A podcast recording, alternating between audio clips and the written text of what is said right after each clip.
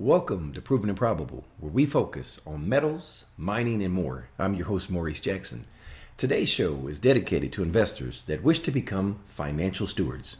We will address the Trump administration, the U.S. debt, bonds, tariffs, the stock market, gold, and what actions you, the investor, need to take. Joining us for these very important topics is the host of Moving Through the Maelstrom and the highly acclaimed author of How to Survive the Crisis and Prosper in the Process, Mr. Darryl Robert Schoon. Thank you for joining us, sir. You're welcome, Reese. Good to be here. Mr. Schoon, for first time listeners, please share your background and where we can find your work. Uh, I, I, I think the reason why people make sense of my economics, my explanations, is I have no formal background in. I never took an econ course when I was in college. My my science, my my major study was political science, and uh, when I became interested in economics, it was on my own, and I had some very fundamental questions I wanted to answer, and and so I I started studying on my own and came to conclusions without a formal education, which I think allowed me to explain it to myself and to others in a way that they would understand which they don't get from economists. So in 2007, I, I, I was a part of a closed network of, of out of the box thinkers. The dues were $5,000 a year. There were 65 of us. We met four times a year. And I presented a paper um, on March 3rd, 2007, almost exactly 10 years ago. And I predicted that we were headed towards a catastrophic, cataclysmic economic collapse. That uh, real estate would collapse and lose 40 to 70 percent of its value. That gold would double, triple, quadruple in value, and the stock market would head towards the bottom. All those things have happened except the stock market, and I can explain that in the interim. But my basic framework is the truth that 10 years ago, the, the economic fundamentals of capitalism, which is credit and debt, had reached such an extreme level of debt that credit was no longer able to create sufficient growth to pay off the debts that we had. And it was only going to be a matter of time till the whole edifice came tumbling down. I was lucky in the fact that it started happening within months of my paper. And my paper, I, I, sold it on the web. It was ordered in 25 countries, and that's how I got my reputation. I started writing articles. I started posting on YouTube, and that's how you found me eventually. but that's really what it was: is that I that, that that my conclusions 10 years ago was that we that the credit and debt edifice was so unstable that it was going to come tumbling down sometime. I didn't make a prediction when, but I was lucky that it started then. And everything that we've had since the 2000s, since I presented the paper, has been a reaction from central bankers around the world to preserve their Ponzi scheme of credit and debt. Well, we're particularly delighted to have you on our show today because you have the unique ability to discuss philosophy, critical analysis, and monetary history. I've always found your body of work to be intellectually stimulating. Um, Doesn't make a lot of people happy, Maurice. well, let's like, uh, sitting down with the family and telling them this is the reason why your uncle probably isn't going to make it for three more months. but you know, but he was playing tennis last week, sir. well, Darryl, you know, uh, let's get to the interview here today. We have a new administration in office. Give us your thoughts on the Trump administration. Trump is an outlier. He has come in, and, and like I said, uh, at, at a certain time, that the fundamental economic fundamentals of the United States are in free fall. They're falling apart. He's very simplistic. His he caters to a a, a, a sense of rage on Americans that they're losing. All right, that, that we're falling behind, that the, the, the good times that used to be taken for granted are no longer there, and that somebody is going to save us. Well, I beg to differ on all of those counts. Uh, my sense is a b- b- better times are coming, but only after the credit and debt edifice collapses, and that's going to be a very interesting process. It's it's beyond saving. The jobs aren't going to come back. He can put up tariffs. He can do. He can put up a fence. He can keep Muslims out. He can. He can do anything to make people think he's going to do something.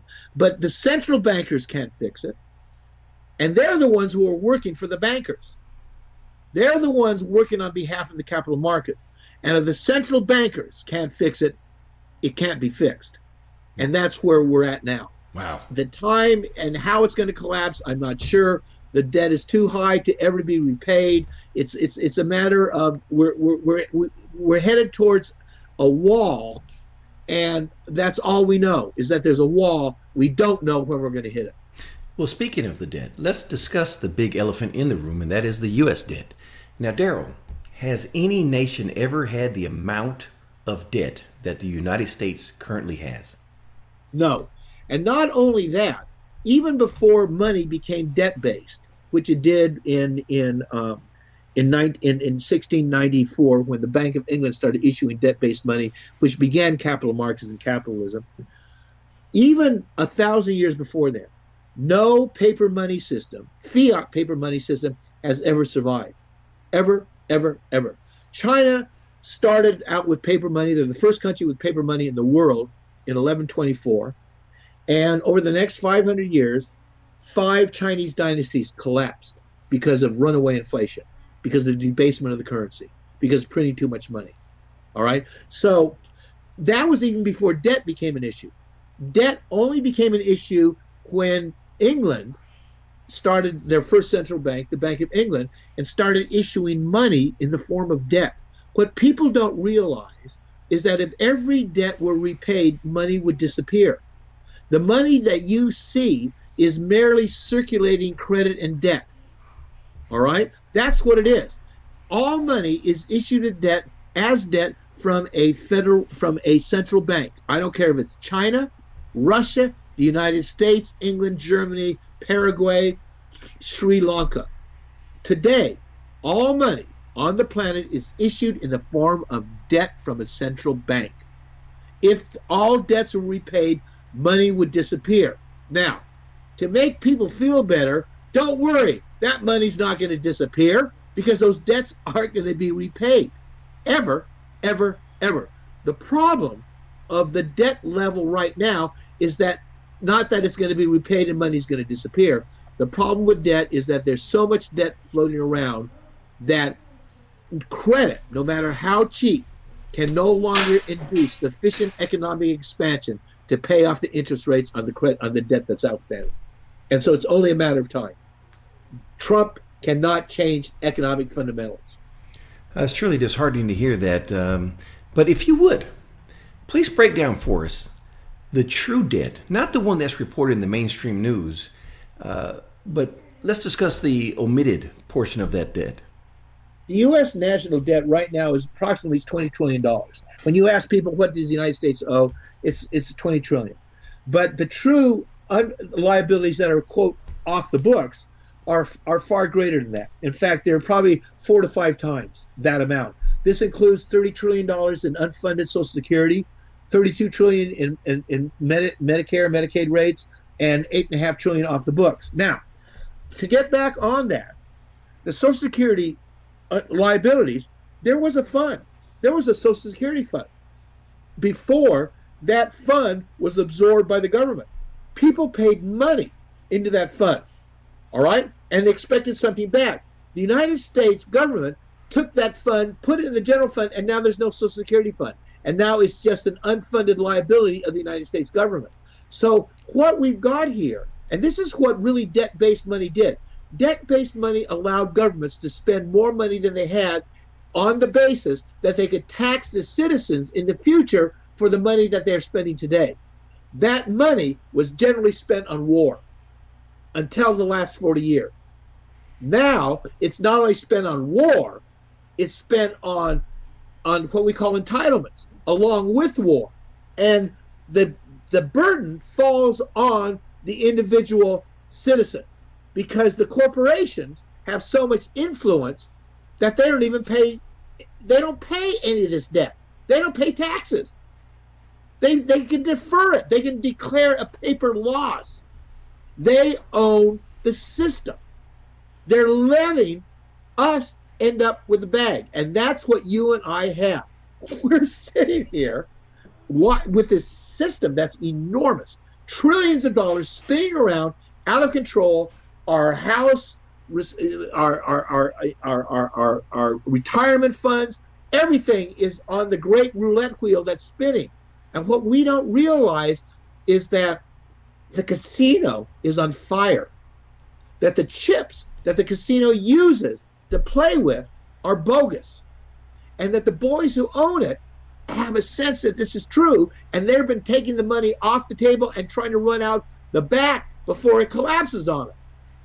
And you and I are sitting here on the floor trying to win the, you know, trying to hope our stock goes up, that's it's an all-time high, and thinking that we're somehow lucky if we have money in the stock market, thinking that we're somehow lucky. We have no idea of the enormity of the times. This is a systemic collapse of capital markets that's been going on. Probably it was triggered first during the Great De- the Great Depression of the 1930s. It recovered only because of World War II wiped out all the debt. The United States had all the gold in the world, basically, after World War II. We had 21,775 tons. We had enough gold to basically reflate capital markets around the world. In 20 years, that gold was basically gone. And it should have been more because we had a positive trade balance. And now we don't have the gold that we owe people. There's, the gold is gone. And so there's no basis of, of currency anymore. The money is fiat. It's it's like uh, you know my description of money, Maurice, is like a trading coupon with an expiration date written in invisible ink. you know, and because we've never gone through a, a, a monetary crisis, we don't think they're real. But they certainly are. Think they're real. You know, my suspicion is uh, that this administration, along with any future administration, is their resolve uh, for the debt problem really is the issuance of bonds. And speaking of bonds, I'd like for you to address who are the biggest buyer of our bonds? yeah, let's, let's whip this back to old Donald. All right? He was, when he was running. He says, I'm going to negotiate with the people we owe our debt to. All right? I mean, you negotiate. Well, Donald Trump, his business, he's, he's the real estate guy. All right? He borrows hundreds of millions of dollars and then he stiffs his creditors. All right? He, he, all the people who supply him, they, they sign on the deal for a certain amount of money and then he comes back and says, I'll pay you 75%. That's the way he does business. All right? And he's gotten away with it. That's the way he does business. All right. Now, so he comes in. He knows that the United States has a debt problem, and Donald Trump, you know, he, he's, you know, he goes, "Hey, we can negotiate anything. I'm a great negotiator. I, I can negotiate it down." Well, the truth of the matter is, the U.S. debt. The, everybody thinks, "Oh, it's China." You know, uh, Japan really they own more U.S. debt than anybody else. China is in the in the ballpark. They're almost equal with Japan. All right, both of them probably have a little over a trillion dollars of U.S. debt. Okay, um, other countries or other parties have 3.8 trillion. The major holder of U.S. debt isn't China, isn't Japan, it isn't other countries. It's it isn't banks even. It's the United States. It's the Federal Reserve and state governments and pension funds. Now, just just so, allow me to interject here just for one second. I, I want to make sure our listeners are very keenly aware of what we're discussing here. So, the Federal Reserve, they're the entity in essence that gets to determine how much currency is in circulation. Yes. That's that currency is a debt obligation. Hence, the word yes. money is not printed on our currency. So, yes, so that is a obligation. debt obligation. Now they go in and purchase the bonds from the Treasury, which is another debt obligation. Is cannibalism? It's a Ponzi scheme. It's a Ponzi scheme. it's, you know, perfect. My friend uh, Antal Fekete, I was really lucky to to meet Antal years ago. He's brilliant. This guy is brilliant. I, I remember I drove to the airport and I said, you know, Antal, I said, I don't agree with everything that you say, but I'm not the person to discuss it with you. he was so much smarter than me, you know? And Antal said, we've got a check kiting scheme between the central banks and national treasuries. That's what it is. It's a check kiting scheme. And as long as it's circulating, everybody's interest is in that it keep working. It's like to me, we are on a debt plantation where even the slaves don't want that plantation to be foreclosed upon. Hmm. That's how sunk into it we are. Everybody wants the debt plantation to continue, even the slaves. And we're at a place where it can't. They are they they're printing money, they're buying it from themselves, they've monetized the debt, and it, they they're they're they're reaching a place where something's going to snap. And if if it snaps before they get there, then all hell's going to break loose. Jim Rickards has come out with a new book where he's got he says they've got certain things up their sleeves. They're going to do a currency reset. You know, the guy who did the big reset thinks they're going to the central banks are going to pull out a currency reset. I I, I want to you know I want to have some caveats here. Nobody knows what's going to happen. There are some ideas about what they got up their sleeve, the, the central bankers. They may be thinking of SDRs. They may be thinking of a new currency. They may be thinking of a, a basket of commodities. But, you know, to me, it's like Hitler had all these strategies about how he was going to take Moscow. All right? And, and so did Napoleon. Neither one made it. When an army starts being forced to go in retreat, they rarely, they never win and the central bankers are in retreat. Their their their Ponzi scheme that has worked for over 350 years is now fatally destabilized. What they didn't realize, Maurice, was when the United States yanked gold out of the international monetary system, this allowed countries around the world to print as much money as they wanted. When they had to back their currencies with gold, there was a limit to what they could print. And when we, the biggest game in town, said we're not going to we're not going to give any gold for any of our dollars, every country around the world started printing. The printing presses started running, and the level of debt, corporate, individual, sovereign debt, skyrocketed after 1971. We are on a trajectory to, to, to to, to a cataclysmic end. All right. Now we're not there yet, and you've got the boys in command telling you we've got this idea. We're going to do this. We've got people who wanted to continue saying, "Oh yeah, they're going to do this. They're going to do that." Well, we've never been here before. We've never had the implosion, a global implosion of a fiat currency system, and we're about there. I, I can't say when it's going to happen. I made my prediction 10 years ago. All I know is we're 10 years closer to it. But we've done nothing to fix it. In fact, what has happened since the 2008 collapse is the central bankers have taken the interest rates down from five and a quarter down to zero, and it still hasn't worked. They've used direct interjection of capital into capital markets through QE, and that hasn't worked. Well, there's nothing else. Voodoo economics doesn't work. We, you know, my metaphor about where we are, Maurice, is we're hydroplaning. We're hydroplaning. The whole, all of us are hydroplaning. I mean, the Russians, the Brits, the Americans, the French, the Italians, the Chinese, we're all hydroplaning. All right? I mean, it's out of control. We're out of control. And there's no, nobody knows what to do for you know when when they when when Wall Street collapsed in 2008, they oh the emerging markets are going to save us. Emerging markets all have this debt-based debt, and they can't save us. They're trying to save themselves now. They're in trouble. Everyone's in trouble. We're hydroplaning. We're going along merely because of momentum and false hope. And at a certain point, at a certain point, it all comes to an end.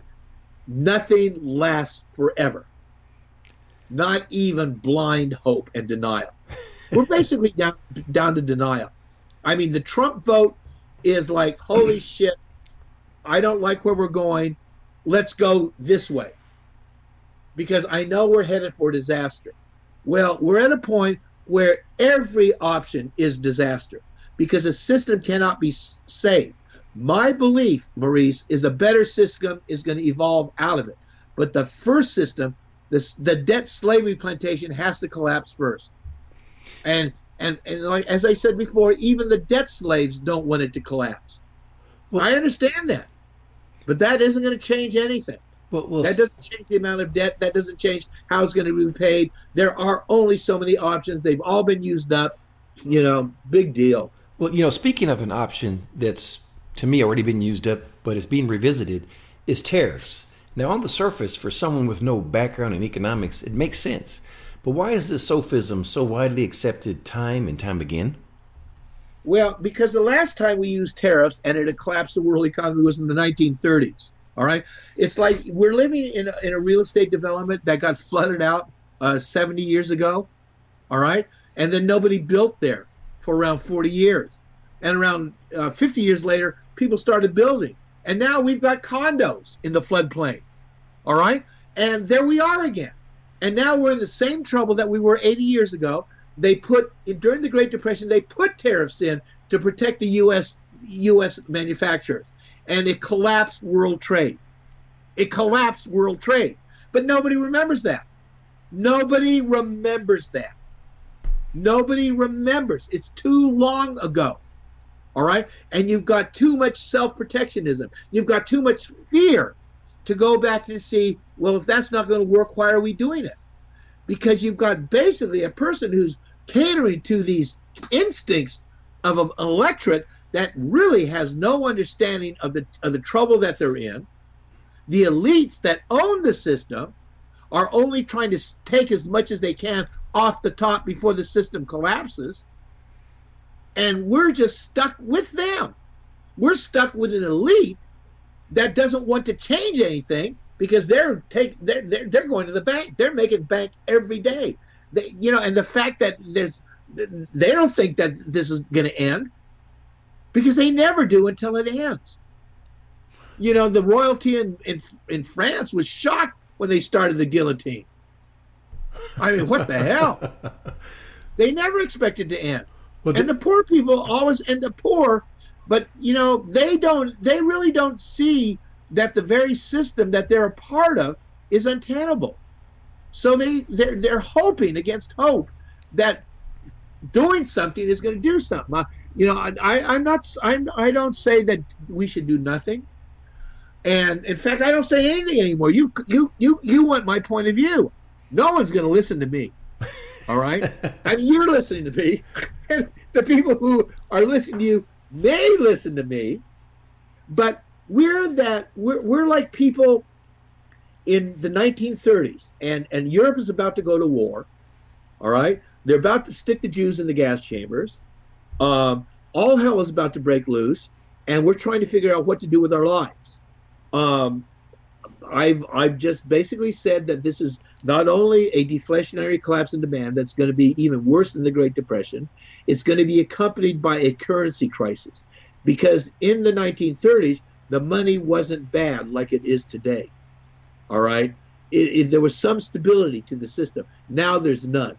Our money is printed paper coupons all over the world, and money always paper money has always reverted to the mean its mean value throughout its 2,000 year history. Its thousand year history. It's only a thousand years old. We never had paper money before a thousand years ago. All right. So even though we think there's some sort of historical value to it, there is historical value to the lessons that they've always been bad over the long run. That everybody who who tries to game the system, which is governments, which is bankers, in the end destroys the system itself. All right. Now, you and I aren't trying to game the system. All right. We're in the system. We're living in the system. All right. We're spending money and quote saving money theoretically that has value, but that really it really doesn't. It has temporary value.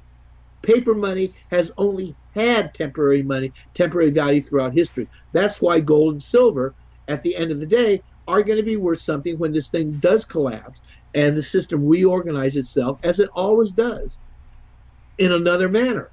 That's why that's what people don't understand about it. They they think that today is you can just extrapolate it. They think that you know I, I when I what else when I was in high school I couldn't think beyond high school. When I was in college I really couldn't think beyond college. When I was in my twenties I couldn't really think beyond you know beyond then. At every moment you're constrained by you, where you find yourself now. All right. I mean, that's just how it is, which makes it very difficult to do any long-term planning. Because the, the thing is is to believe that what has been always will be. And you know that's true for some time. But in times of great change that not only is not true it's fatal. And we are in a time of great change. We're in a time of systemic deep paradigm change not only is the economy moving out from underneath us I really think that the, the, the, the globe is going through changes, and it's just huge, and and and we're we're blind to it. All right, and and like like I like I say, Maurice, being able to do something about it is we really can't. But if you can be aware of it, it'll allow you not to get so plugged into what's going on and making erroneous decisions. Amen to that. Uh, and I everybody's in erroneous decisions these days. Well, Darryl, they're just you know clubbed with who have the same erroneous decisions that they do. yeah. Well, you know, you you've been mentioning the uh, the economy. Let's discuss the stock market here briefly. Now, the stock market has responded favorably thus far to the new administration. yeah. Is this a direct correlation with the Dow being at an all time high with President Trump? Um, to me, it's delusion. All right. Um, you know, when I wrote my book and predicted that the markets were going to collapse, the basic cap- capitalism had its day. Um, I said the stock markets were going to drop 40, 70 to 90 percent, and I did this basis on uh, based on what happened during the Great Depression. All right, because they did drop 70 to 90 percent during the Great Depression. But the big boys, the boys at the top, the central bankers learned something about that experience. So they goosed the stock market since it since they collapsed in 2008 the you can you can correlate every rise in the Dow to the injection of QE, the Federal Reserve. Every time they started a new program of quantitative easing, the stock market went up. Now, the Trump effect is very different. The Trump effect is blind hope that what he's going to do is just spend more money and revitalize this moribund economy that we've got. All right he he doesn't know how he's going to do it. All right, he says he's going to do all the infrastructure spending, and and and and, and you know there's a there's a guy uh, Strauss and Howe. They they wrote an extraordinary book. I don't know if you're familiar with it called The Fourth Turning. Oh, Steve yes. Bannon, yeah, Steve Bannon's um, Steve Bannon's into it, and I think Bannon's totally wrong in how he interprets it. I think Bannon's going to come out with the short end of the stick. All right, but th- th- it was a brilliant book, and it predicted. They wrote the book in 90, 1997 and and they said according to historical cycles, the United States is going to hit a a rough spot, a real bad rough spot in the new millennium. They said sometimes around the year 2005, economic hardship will beset the land. Questions of empire, race, power will go on the table, and that's what we have. You know, I don't care if the United Supreme Court says race is no longer an issue. Man, let me tell you, it's an issue. All right? And empire is an issue, power is an issue, and economic hardship has beset the land. And they said this is going to take 20 years. And we've gone through these periods before. The first period of crises happened during the, the, the they said happened during the American Revolution. 80 years later, we had another crisis during the Civil War where we went to the wall. 80 years later, we had another crisis which was they said was the twin crises of the Great Depression and World War II. And they said 80 years after that, we're going to have another crisis. Well, we're in it. 2008, we're in it. And what Strauss and Howe said was that we're going to come out of this in 10 years, because we're 10 years into it now, with an with a new resolve about how to face the future. And there would be regrets about recent mistakes. All right? And I, I, you know, I've known about this book since the early 2000s. So I thought, well, what would the regrets be? And I thought, well, maybe we're going to regret going into Iraq. I mean, you talk about a terrorist attack. I hear these people out of the blue, shock and awe. All right, we accuse them of having weapons of mass destruction, which they don't have, and we just blow the country to smithereens. Now that's terror. All right, that's state terror. And after that, Saddam Hussein's old Sunni Ba'ath Party became the backbone of ISIS. All right? So that's terror. Okay? And I thought, well, maybe that's going to be the, the regret that this country has. The election of Donald Trump and the polarization of this country has now led me to believe no, it isn't. The regret about past mistakes is going to be regret about voting in Donald Trump. What we're seeing here, in my opinion, in my opinion, Maurice, and it's only mine, everybody's got an opinion, is that angry white men really got mad about how this country was going. And they basically overthrew the party structure, the GOP party structure in, two, in 2016, setting off a reaction of angry women. Now, you're a guy. You know what happens when you shove women over the edge? I don't care how long you've been in a relationship, but when you push women beyond their point, there's no coming back. You can plead, you can say you ain't gonna screw around no more, and maybe you can convince them once again. But I think what they've done this time is they've gone too far. They've gone too far, and the GOP knows it. They have canceled their town hall meetings because people are screaming at them. All right, Tim McClintock, Roseville, Republican, GOP near Sacramento, had to be escorted out of his town hall meeting with police. This is what's happened since the Trump election. This country has never been, this country was polarized before we went in. The election of Trump, do you know what would have happened, Maurice, if Trump had won the popular election and lost the electoral college? Oh my. Those guys, there would have been bloodshed on these streets all these people who are now crowing about, well, he's our president, give him a chance. If they had been, if the shoe had been on the other foot, the streets would be running in blood. And so they got what they wanted. Trump did get elected, but it's in chaos. We were one month into the presidency. His his attempts to create slogans can win you an election slogans cannot change reality. Yeah, very well and said. that's where we're at. Yeah. That's where we're at. Now, you know, I I always ended. If you've been familiar with my writings, I've ended every article with these words: "Buy gold, buy silver, have faith." And people don't. People understand. Some people understand gold. Some people understand silver. People rarely don't understand faith. All right. And, you know, I've been rich, I've been poor, I've gone up, I've gone down.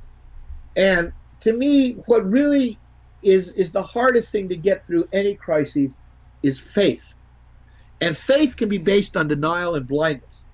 But real faith is the belief that there's something going on that's going to continue this thing going on. And you got to find that in yourself. You ain't going to find, you may find it in a church, I doubt it. you know, this is stuff that's forced in the in the furnaces of, of personal crises. And we are headed towards something, Maurice, that we've never been in before. We've had a catastrophic meltdown of capital markets. That happened in the 1930s. This one's going to be even worse. But we've never had a collapse of currencies. And this is going to be global.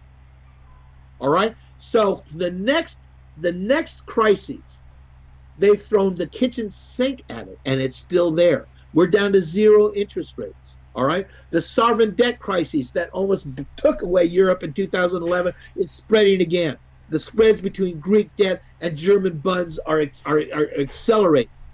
All right. And now we've got China.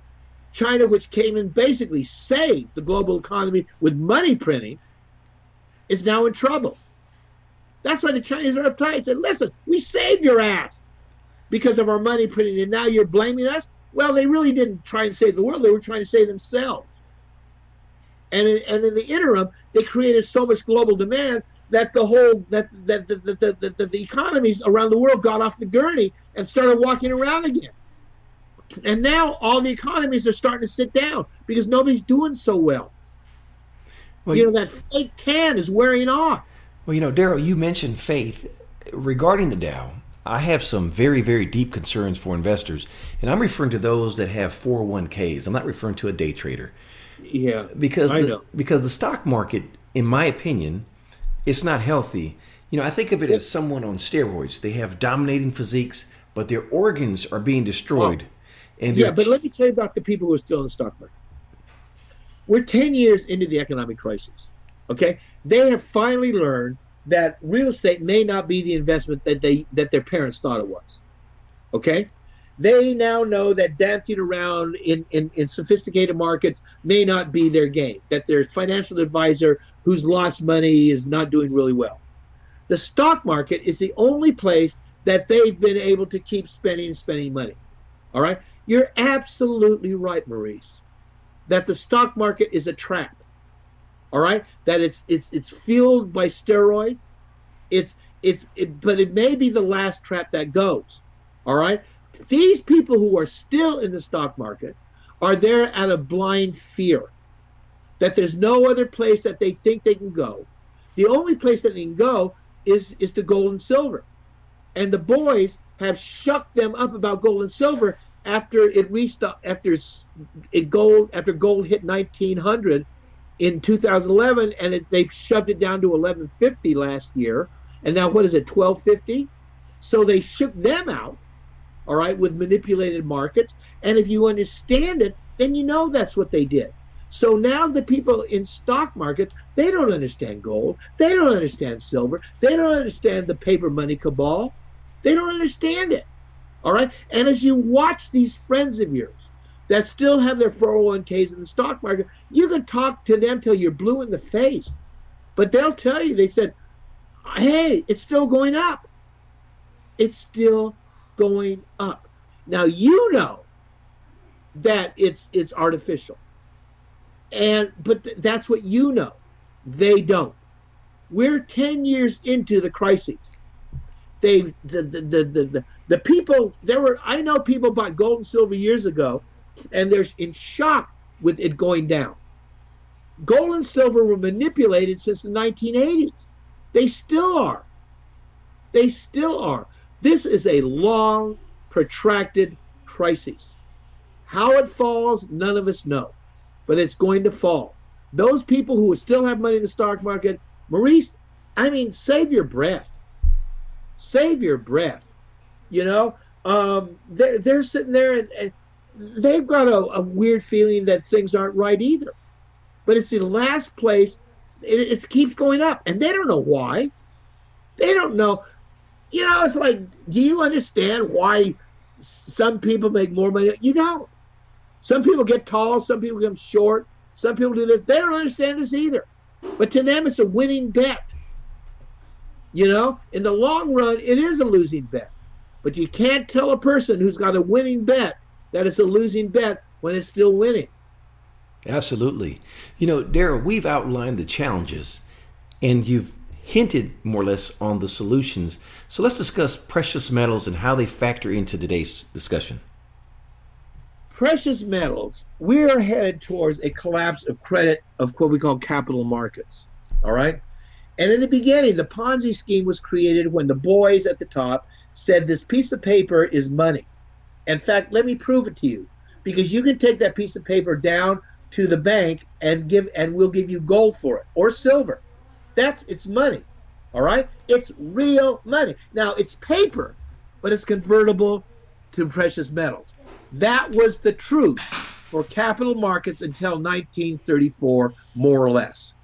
Depend all around. So it went from 1700 to 230 years later, and people got used to it. Oh man, this is good as money. All right, and then all of a sudden, it wasn't as good as money. Okay, and people didn't understand the role that gold played. On the left and on the right, Friedman, Milton Friedman, the poster boy of paper money on the right, said that gold was bullshit. You know that paper money didn't need any backing. John Maynard Keynes on the left said paper money didn't need any backing. It's an archaic relic. All right. And so it was. And you and I spend paper money and we treat it like real money. But let me tell you the difference between paper money and gold coins.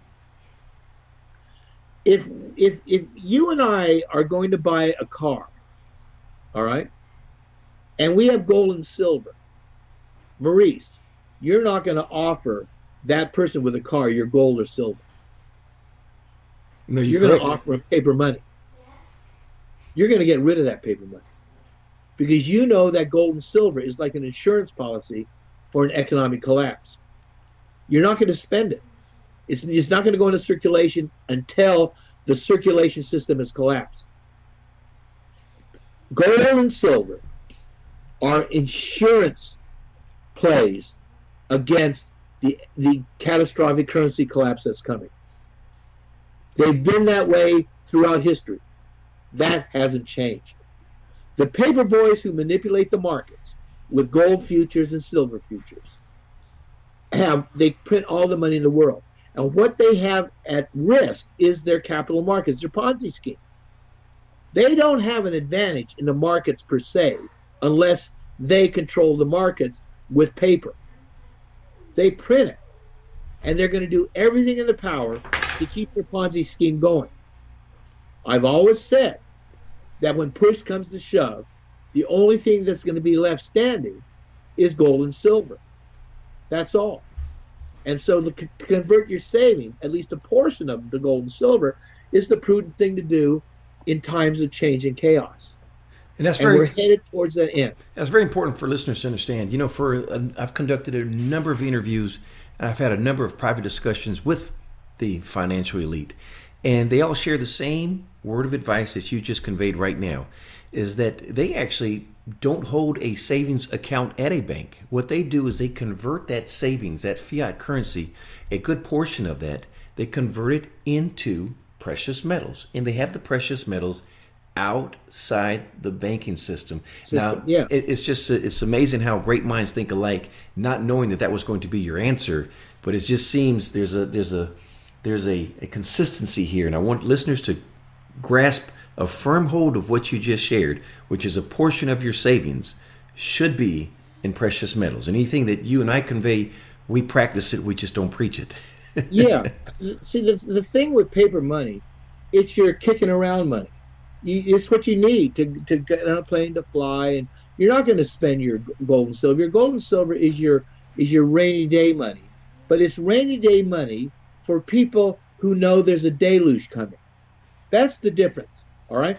Rainy days happen and then they don't happen. Weather gets inclement and then it gets sunny again. Those of us who've looked at the capital market system at credit and debt know that more than a rainy day is coming. All right. That that it's already started to rain. They put up floodgates. They put up, you know, everything they can. They try to make you convinced that it stopped raining. yeah, whatever they do that it's all right to go outside again. You know, and people are going outside again. But the ones who've really looked at it, you may, you know, consider us paranoid, but it's just a matter of, of your study of the system that no fiat money system has ever, ever survived. All right. That we're well into an economic collapse. Austrian economics, I mean, you know, Ludwig von Mises said, he said, you know, he said, we're headed towards the ultimate blow up. At a certain point, credit creation is going to get out of control you're going to see runaway asset inflation, and then you're going to see the collapse. All right. The runaway asset inflation is basically when that money is chasing stocks up to those highs. All right. When you've had a 30 year bond rally, a 30 year bond rally. You don't have a 30 year bond rally with stocks making the same high. They usually run in opposite directions. Opposite directions. And yet you've had, since Reagan got in, and they started printing money like it was going out of style. And the truth is, it was just ironic that it is going out of style.